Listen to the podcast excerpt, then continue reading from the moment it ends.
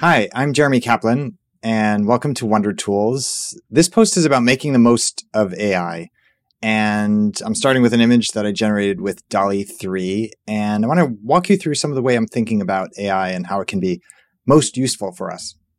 First of all, there's a lot of hype around A I, as there has been around so many different technological innovations in recent years, from iPads saving journalism back in two thousand twelve, more than a decade ago, through the claims about blockchain and Facebook's instant articles and so many other technologies that failed to live up to the hype ultimately. ChatGPT has had a huge amount of attention paid to it, and I would like to suggest that we're actually just at the beginning of seeing its real impact.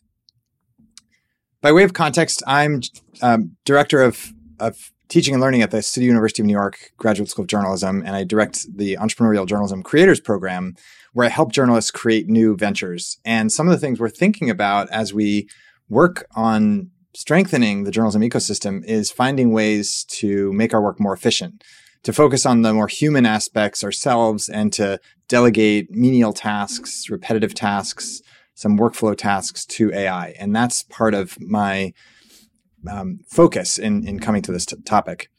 Also, I find A I can be helpful in some aspects of working on Wonder Tools, not writing the posts themselves, but in some cases, translating my ideas when I'm brainstorming out loud into a summary of some thoughts I'm thinking about that I can then use when drafting a post, or making a transcription of an interview I've done with someone I'm speaking to for a Wonder Tools post that I'm working on.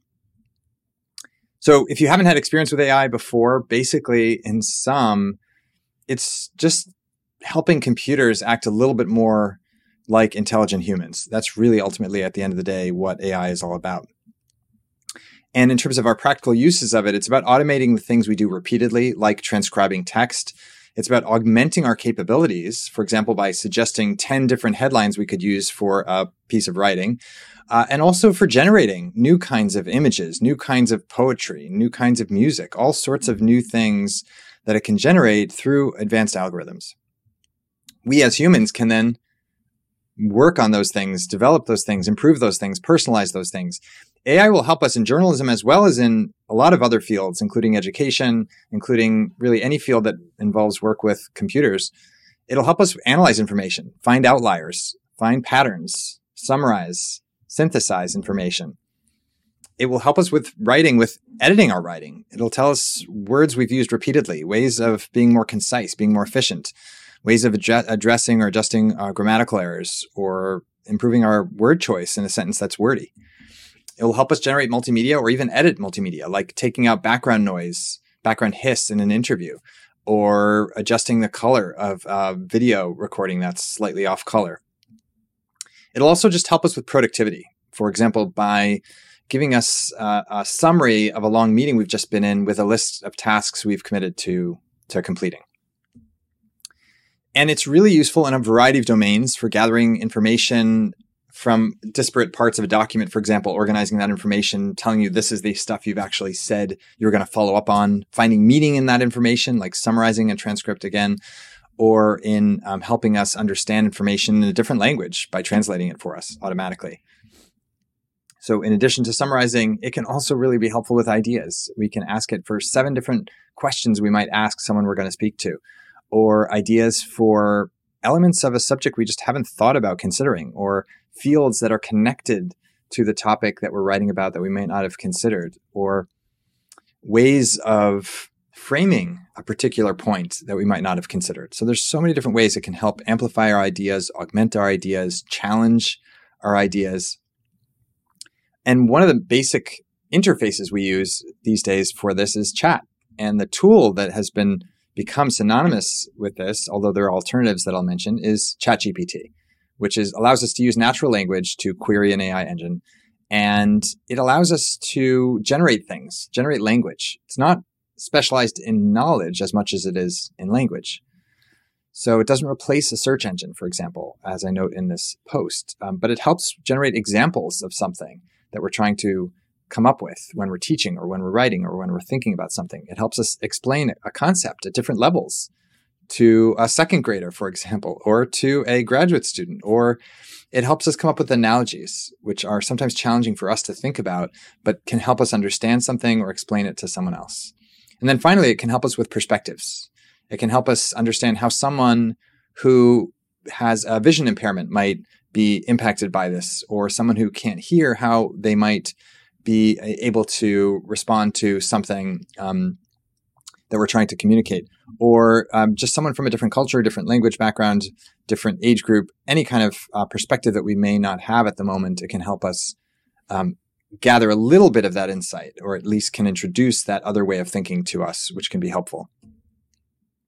To get ChatGPT to do what we want, we have to prompt it effectively. Prompting is essentially giving it simple instructions that are clear, concise, and specific. And to do so, uh, we can use a method I call a prompt pop method, which is essentially giving it a persona, give it a role to play. So for example, you're a podcast, act as a podcast expert interviewer who has uh, experience interviewing lots of different kinds of people and has great expertise at generating creative, interesting, unique questions that are helpful in eliciting interesting answers.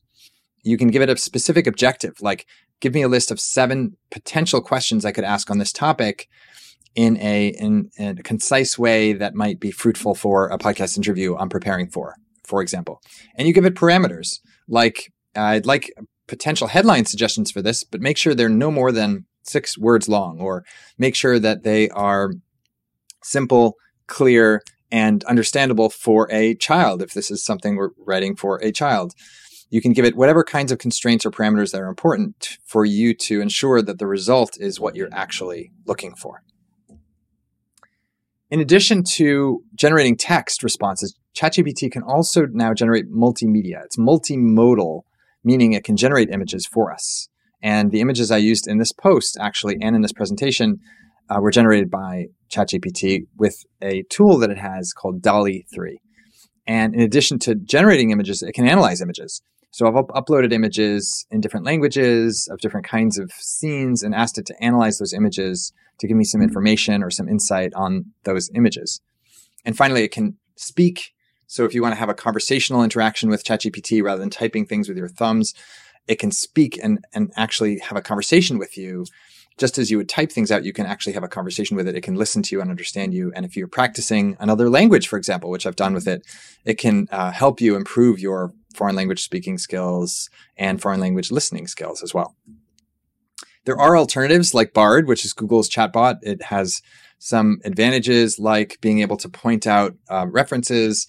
It can identify in its answers sections where there are web sites that back up that information and where there aren't, which can help reduce the extent of hallucinations. And it can also connect to some of your other Google um, material. It can create a spreadsheet for you, for example. Poe is one where you can create custom chatbots, um, which now are something you can create in ChatGPT as well with its launch of custom G P Ts.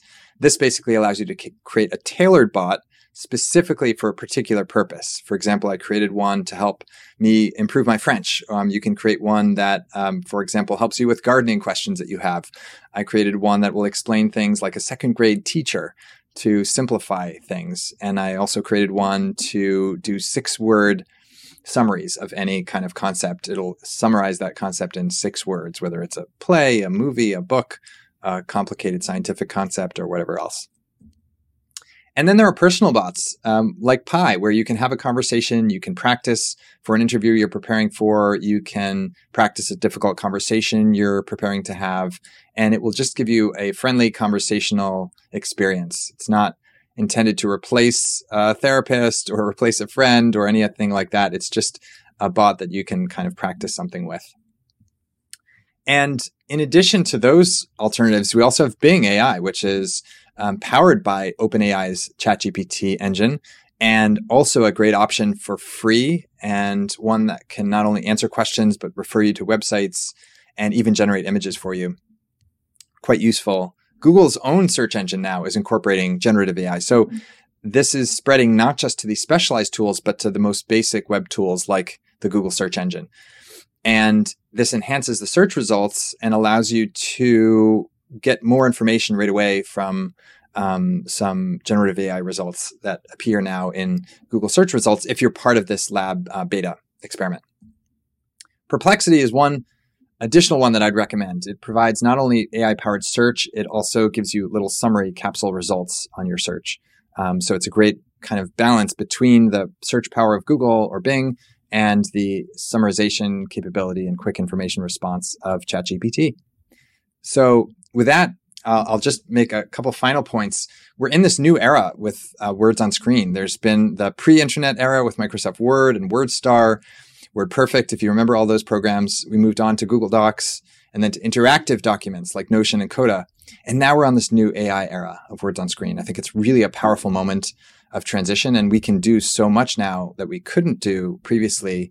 And that introduces all sorts of new potential, which I'm excited about continuing to write about this year in, in, um, in a bunch of different ways, talking about how Google Docs is incorporating A I, for example, how tools like Lex.page are made by writers for writers to incorporate A I capabilities in word processing more effectively, and other tools that I love like craft dot do are incorporating A I in, in all sorts of new ways. Notion uh, is incorporating A I in all sorts of new ways with a new Q and A capability. So, so many different ways in which these tools are incorporating A I, and WordTune is another one I'm really interested in that's incorporating A I as a writing assistant to help you with editing your writing, not replacing you, but supplementing your work and supporting you, assisting you.